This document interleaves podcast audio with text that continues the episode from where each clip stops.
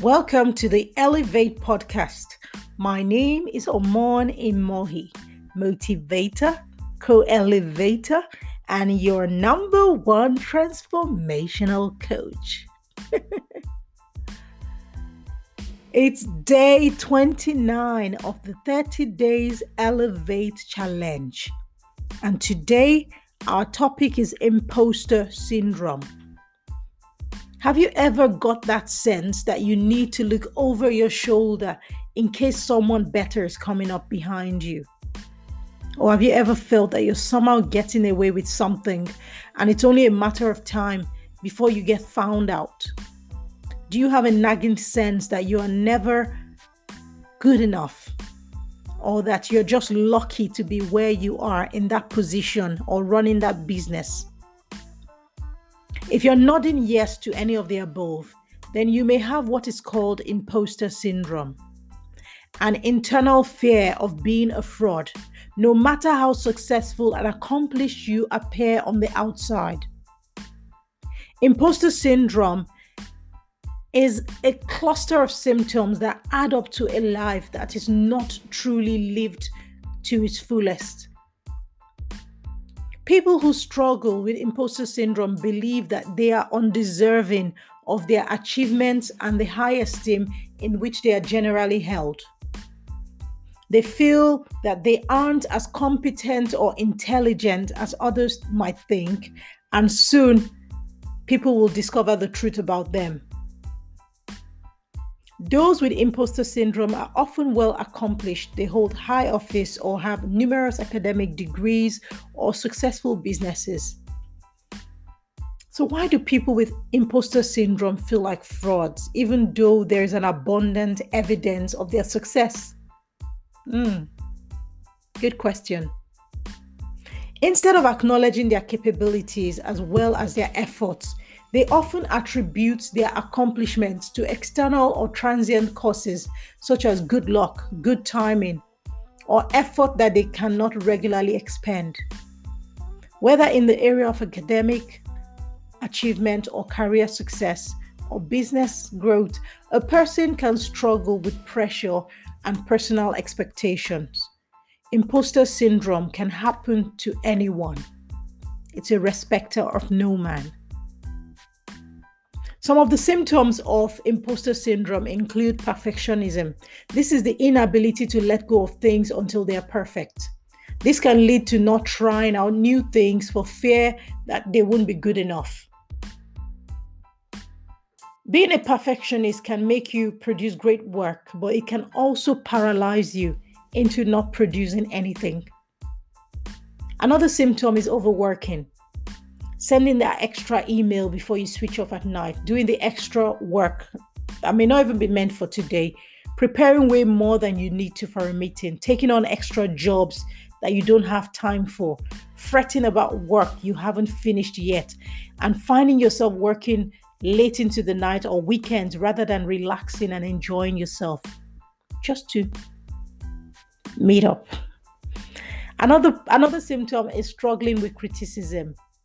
It's incredibly difficult for someone with imposter syndrome to take criticism on board.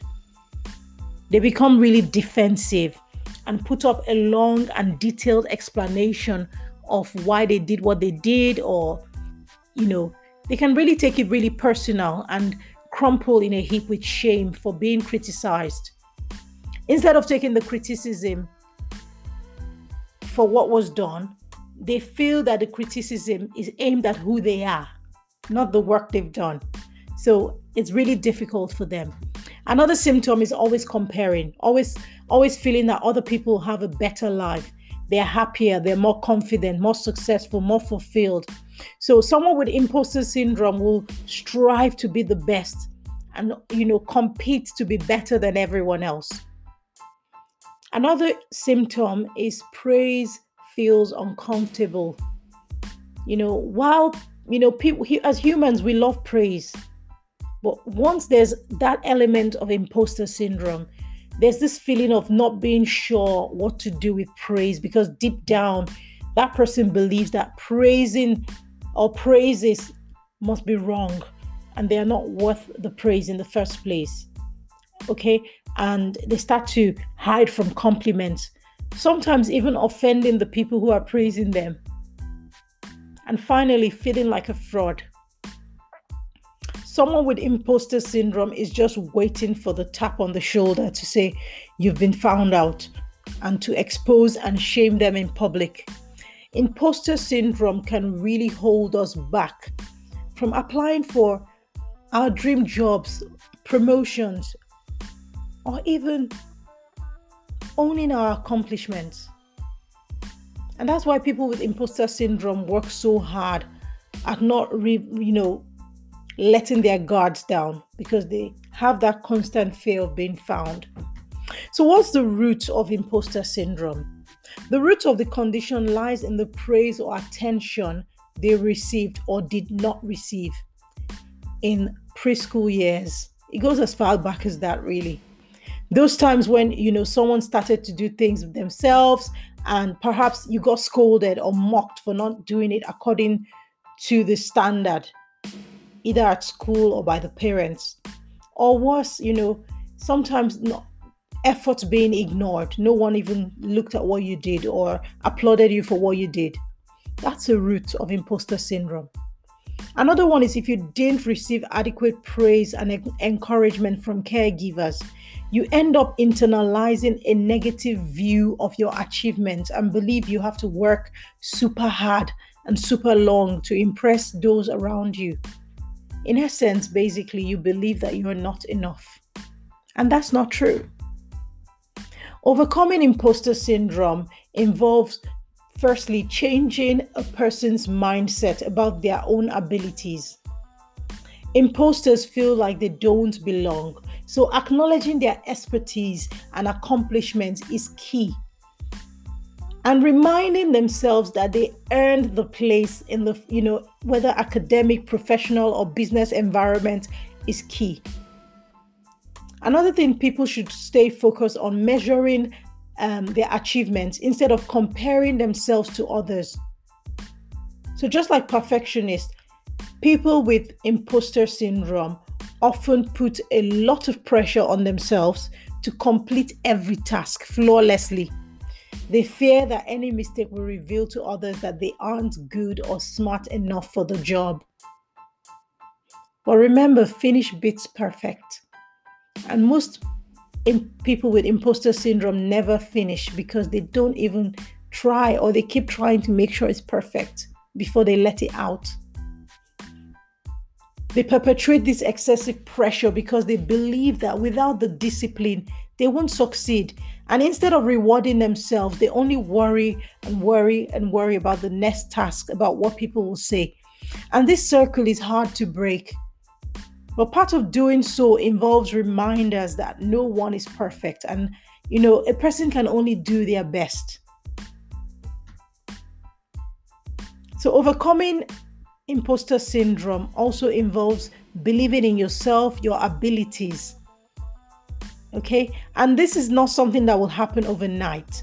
The process is meant to have begun in childhood, but you know, if somehow you missed that and now you're an adult, it can take time to become your own cheerleader. You need to be able to feel good enough to celebrate your success, own your accomplishment, Start with small things and build them up from there. I'm someone who loves to celebrate everything, no matter how big or small the win is. So I believe that if you start from there, you know, start from little things. Oh, you lost one kg in five months. Celebrate, it's still something, you know, celebrate.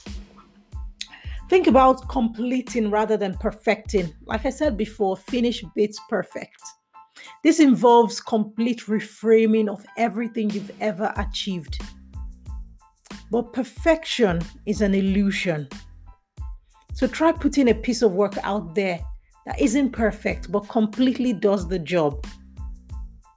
Write that book, sing that song, share that recipe, start that business. Just do it and let it go and tolerate the feelings that come that makes you feel like oh it's not perfect no it might not be perfect but it does the job when i started when i decided to start speaking and coaching and doing all the things i wanted to I was not perfect. I'm still not perfect. I'm still learning and growing, but I just felt I had a message for the world. And if I didn't let it out, it could die with me. I don't want to die with my message. I don't want to die with my talents.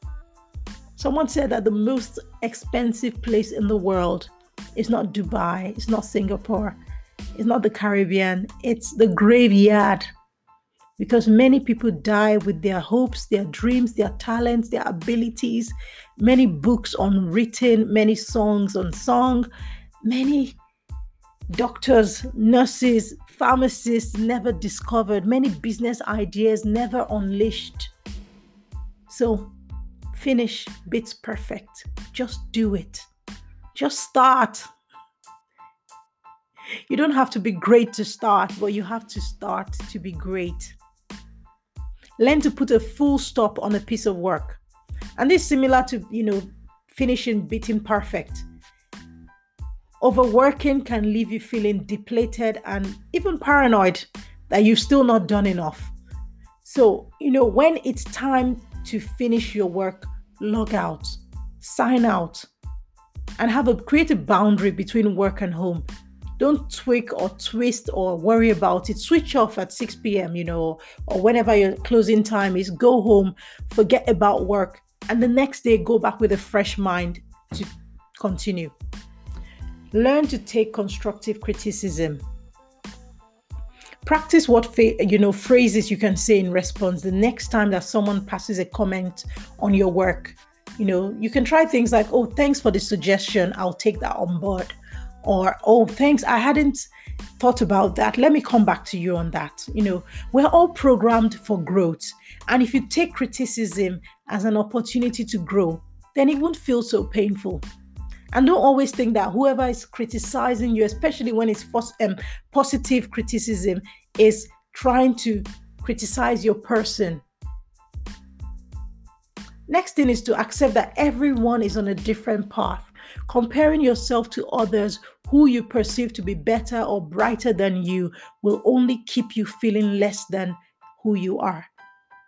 I believe that comparing yourself with anyone else is a waste of the greatness that you are. Stay true to what you really want. Act on it rather than working out what's in vogue, what's trending, what's this person doing, what's that person doing. Stay in your lane, do your thing, be authentic in your journey. They say the grass is greener on the other side. There are two reasons. Is either because it's well tended or because it's fake.